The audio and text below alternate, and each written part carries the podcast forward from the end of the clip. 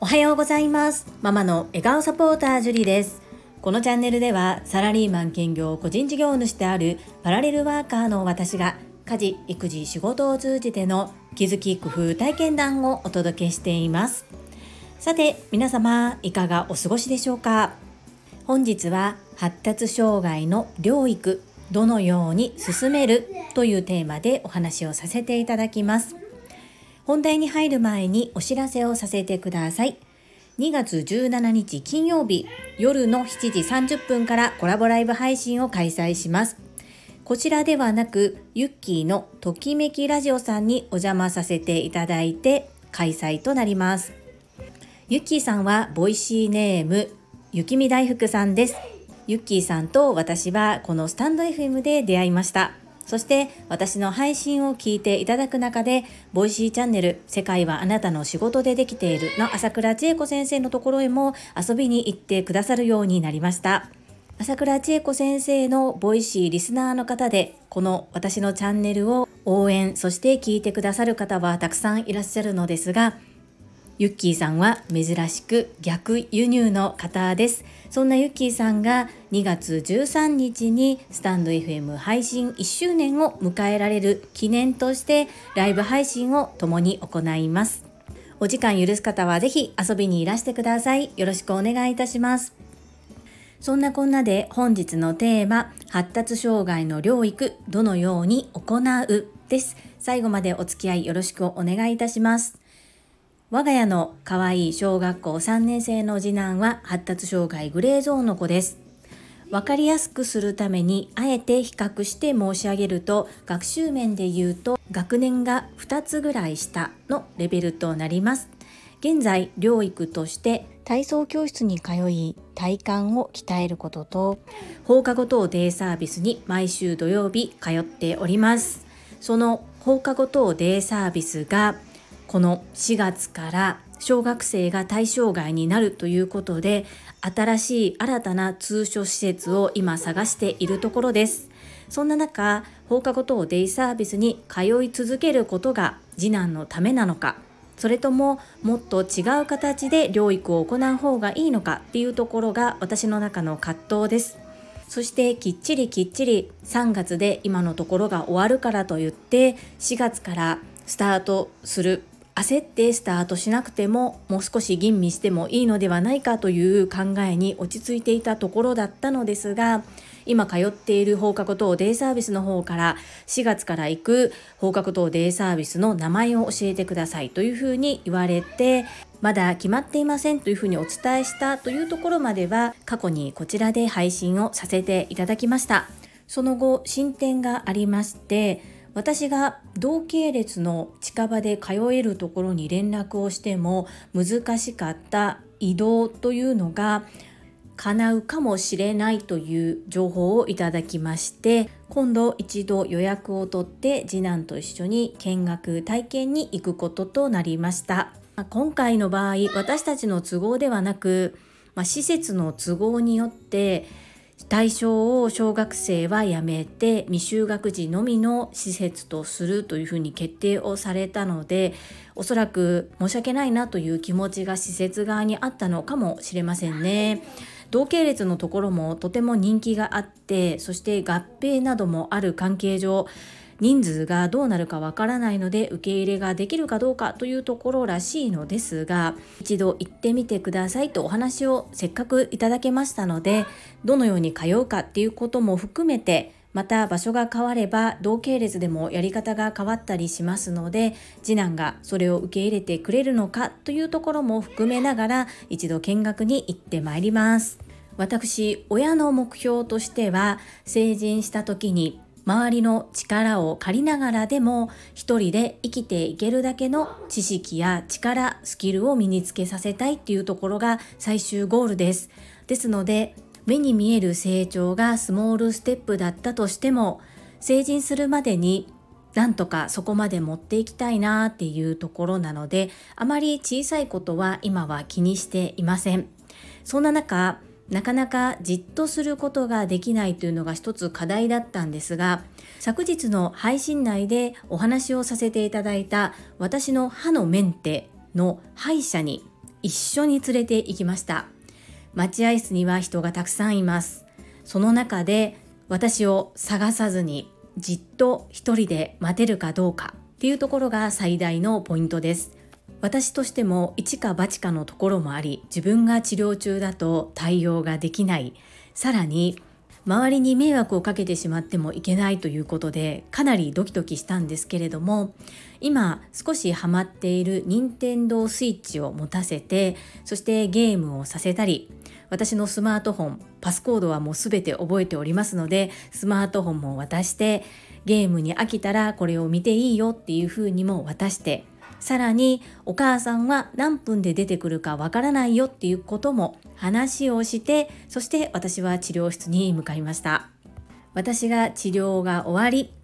待合室に戻るとかなり疲れた様子ではありましたが周りに迷惑をかけることなくじっと待つことができていました。もうこれだけでねかなりの成長なんです。そして私もかなりドキドキしましたけどもうこれは信じて待つしかないと思って一か八かでやってみました。このように少しずつなんですが電車内で走り回って迷惑をかけてしまっていた子が待合室でゲームの力を借りながらですがじっと待つことができる。そしてゲームも他のお家のご家庭であれば目が悪くなるとか勉強の妨げになるなどいろんな理由で時間制限やルールが細かく決められていると思うのですが我が家の次男の場合はそもそもボタンと画面が一致しなくてゲームをすることを諦めていたような子なのでそこがつながって楽しめているということがもう本当に親としては奇跡という状況なのでちょっとよそ様のお家とは対応が違うんですけれどもどんどんやってどんどん頭と指を鍛えてっていう感じです。とはいえ時間はある程度考えておりますしもう終わりだよって言ったらすぐに受け入れてくれる子なので割と好きなようにさせています。本日は発達障害の療育どのように進めるというテーマで今の我が家の次男の進捗についてこれからどうするかというところ少し進みましたので共有させていただきました。同じような立場のお父様お母様聞いておられましたら是非万が一通所施設が見つからない場合でも焦ることはないですよ。私も焦ってしまったからこそそういうふうに思います。待っていればいただける情報口に出して伝えていればもらえる有益な情報などあります。塞ぎ込まないでいろいろと困っていることを勇気がいると思いますが周りに発信して言ってみるっていうことも一つかなというふうに今回学ばせていただきましたそして健常者のお子様のお父様お母様そしてお子様がいらっしゃらない方もそういったことで悩んでいたり困っている方もいるんだなということを知るきっかけとしていただけるととっても嬉しいです。最後までお付き合いくださりありがとうございます。それでは本日もいただいたコメントを読ませていただきます。コラボライブ配信ジュリの部屋1面白セレブチャンネル藤井文子様にいただいたメッセージです。ゆみりんさんからです。ジムから営業へ明るくて素直で自分探しをされていてかっこいい。チャレンジ精神がすごい。セレブという目的に向かって自己アピールさすがです。私売れますよ。イエーイ。ゆみりんさんメッセージありがとうございます。この風民の発言ガツンときませんでしたか？本当にかっこいいなというふうに思いました。素敵ですよね。自分をそのように売り込める。かっこいいな。私も思いました。ゆみりんさん、素敵なメッセージありがとうございます。続きまして、なおぴんさんからです。週末仕事だったので今日やっとアーカイブを聞きました。楽しくて思わず2度聞きました。樹里さんの進行がとても素敵でした。話題がずれていってもちゃんと元の話題に戻したりタイミングよくコメントを拾ったり聞いていてとても心地よかったですそれにしても藤井文子さんの変容は素晴らしいです6期が始まった頃は大きなヘッドホンをしていたのが印象に残っています。表情も今とは全く違っていましたね。6期の途中からだったでしょうか。ヘッドホンを外し前髪を上げておでこを見せ始めてからどんどん変わっていきましたね。出過ぎた杭になって抜かれて営業にというお話もすごいです。これから日本全国を飛び回ってたくさんの出会いと経験を得られてきっと素敵な面白セレビになることでしょうとても楽しみです樹里さん、ふうみんさん、素敵な時間をありがとうございました。なおぴんさん、素敵なメッセージありがとうございます。そして、この配信の中では明かされなかったふうみんの過去の姿っていうのもコメントでいただきましてありがとうございます。そのヘッドホン時代私も知りませんでした。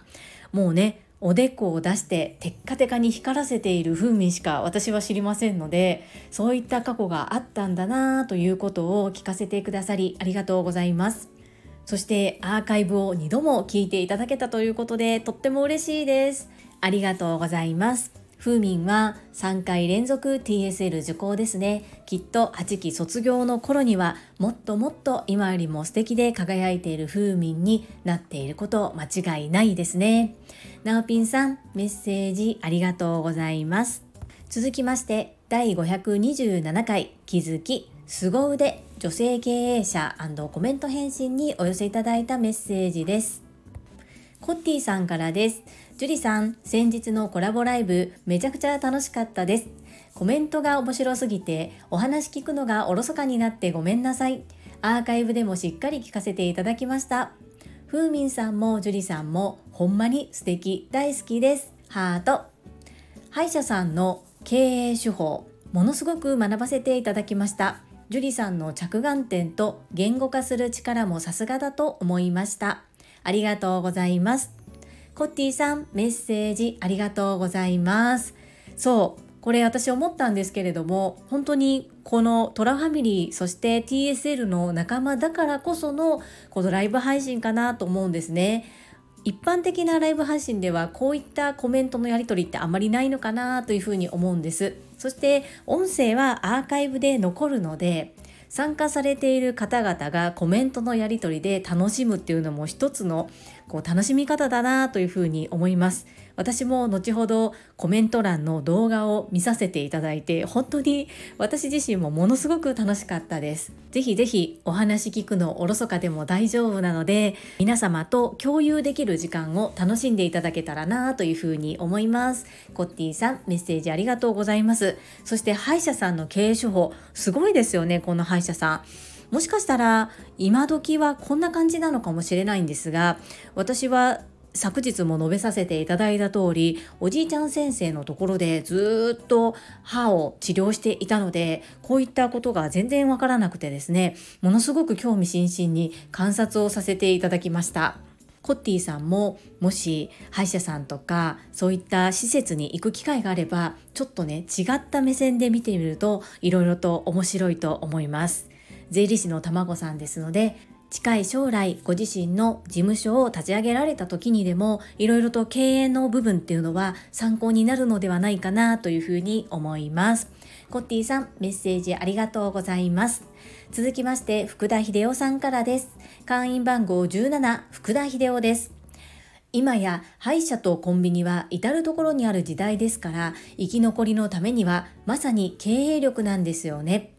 自分がやるべきことと他人に任せることの区別が大事ですね。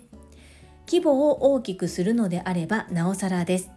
歯の治療を受けながら経営のあり方まで探ってしまう樹里さんの洞察力に脱帽です。以上です。アンニョン。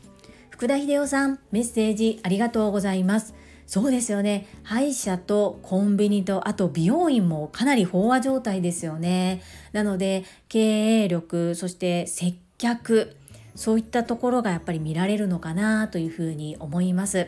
あと、どのくらいの規模にするのかっていうところも本当に大切なところですよね。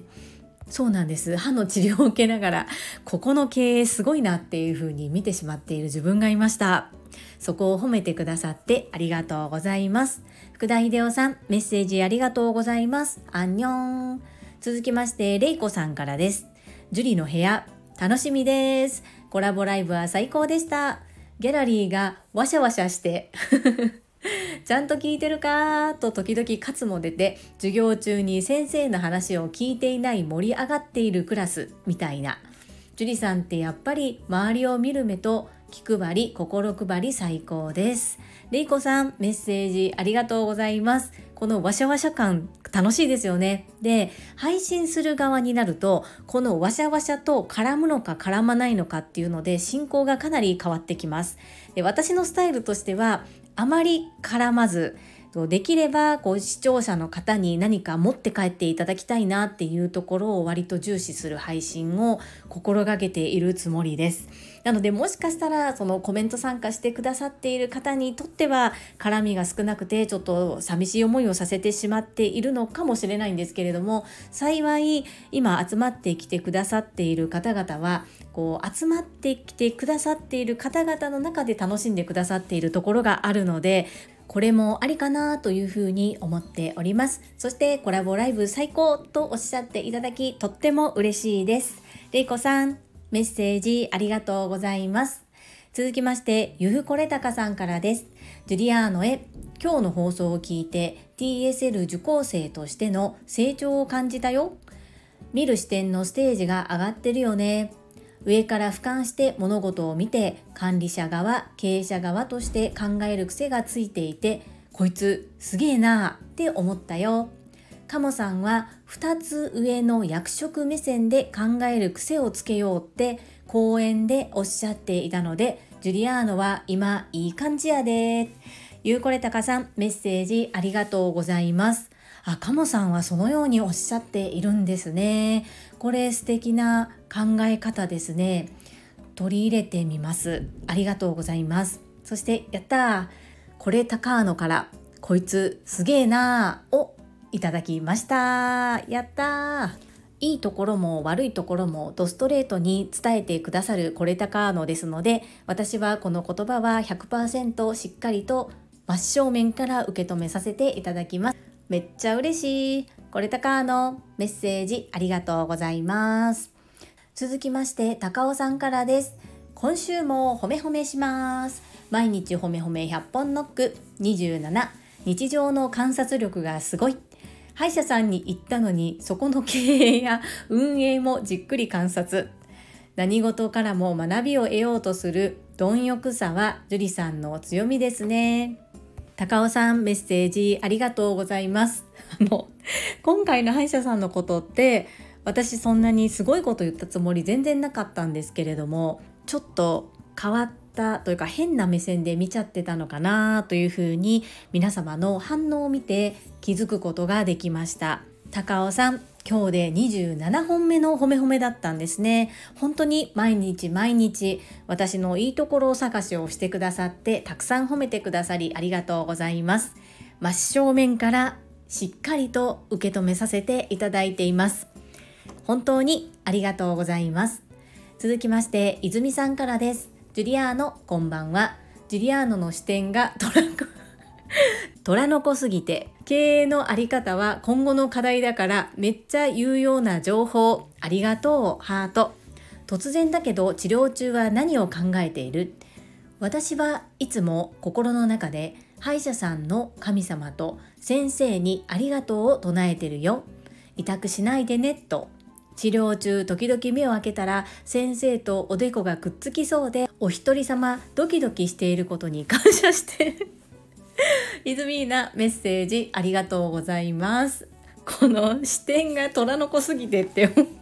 笑いました。ありがとうございます。イズミーナも私も今は一人で動いてますよね。で、そこをまあ、どういうふうに事業展開していくのかっていうのはお互いに課題だなというふうに思います。治療中はですね、大丈夫、痛くない、大丈夫って心の中で唱えていますそして終わったら先生に心からお礼をお伝えしています私は下の歯の左右ともに奥から2番目の歯の歯の溝のところに小学生の時にできた虫歯がありましてでそこを、まあ、昔も30年以上前の治療法なので削って削ったところに銀の詰め物をしているんですね。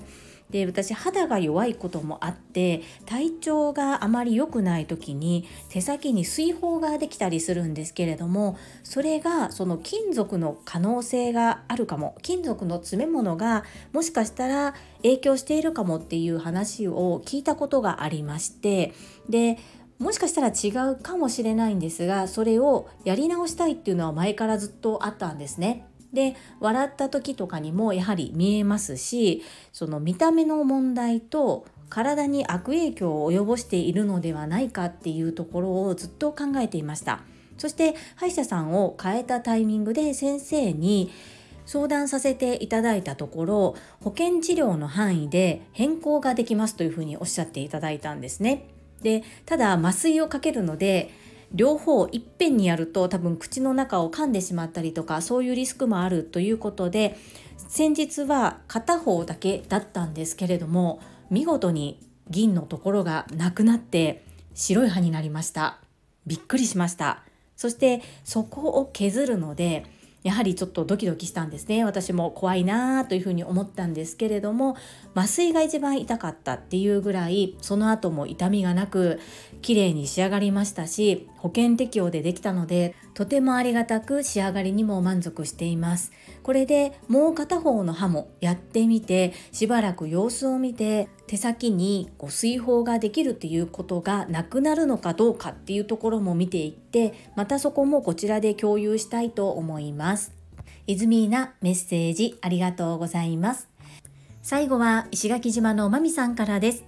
樹里さんこんばんは。石まみです。樹里さんの本日のポイント2つよーくわかりました。まず1点目のポイント。先生じゃない人が要領よく口の中を見てくれる人。あの方たちって歯科衛生士って言うんだよね。あんな人昔いなかったよね。時間を無駄にしないようにテキパキされていて必要な時だけ先生が来るみたいな。そして2点目自分のファイルが別のチェーン店でしっかり引き継ぎをされていた点。私は先日まで新宿の湘南美容歯科に行っていました。残念ながらチェーン店は石垣島にはないので半年に一度メンテナンスのために新宿に通ってました。この間実家に帰った際ちょうどクリーニングの時期だったので福岡県の湘南美容歯科に行ったのね。だったら私のファイルがあってきちんと別の先生が見てくださいました。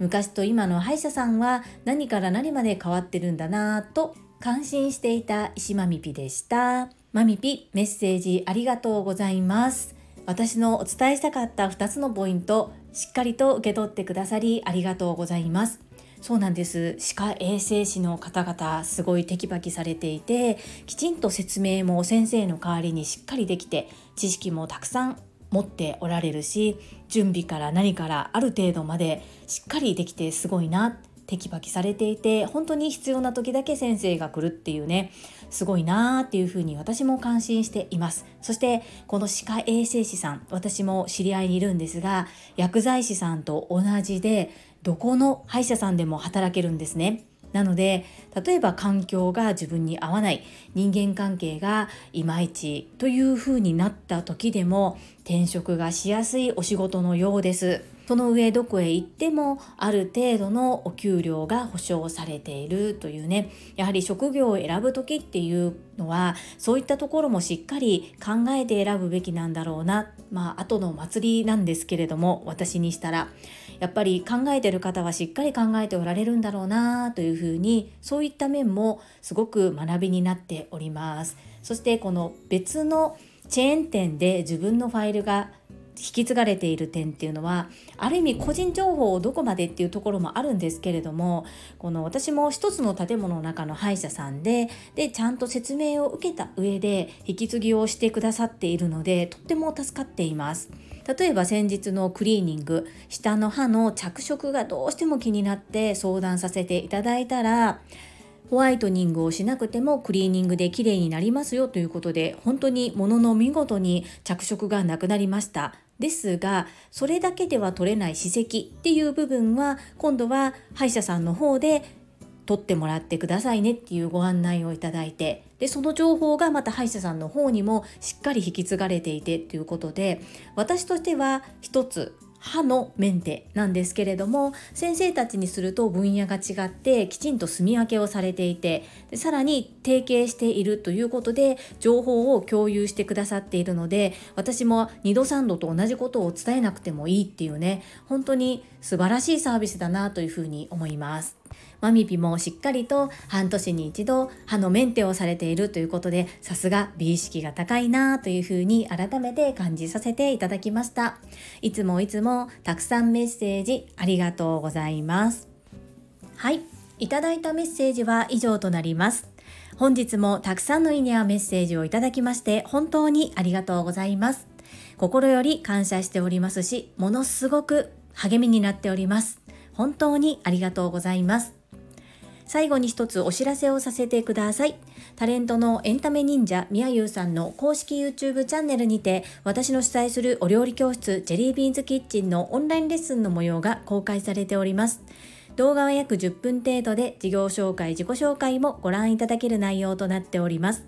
概要欄にリンクを貼らせていただきますので、ぜひご覧くださいませ。それではまた明日お会いしましょう。素敵な一日をお過ごしください。ママの笑顔サポーター、ジュリでした。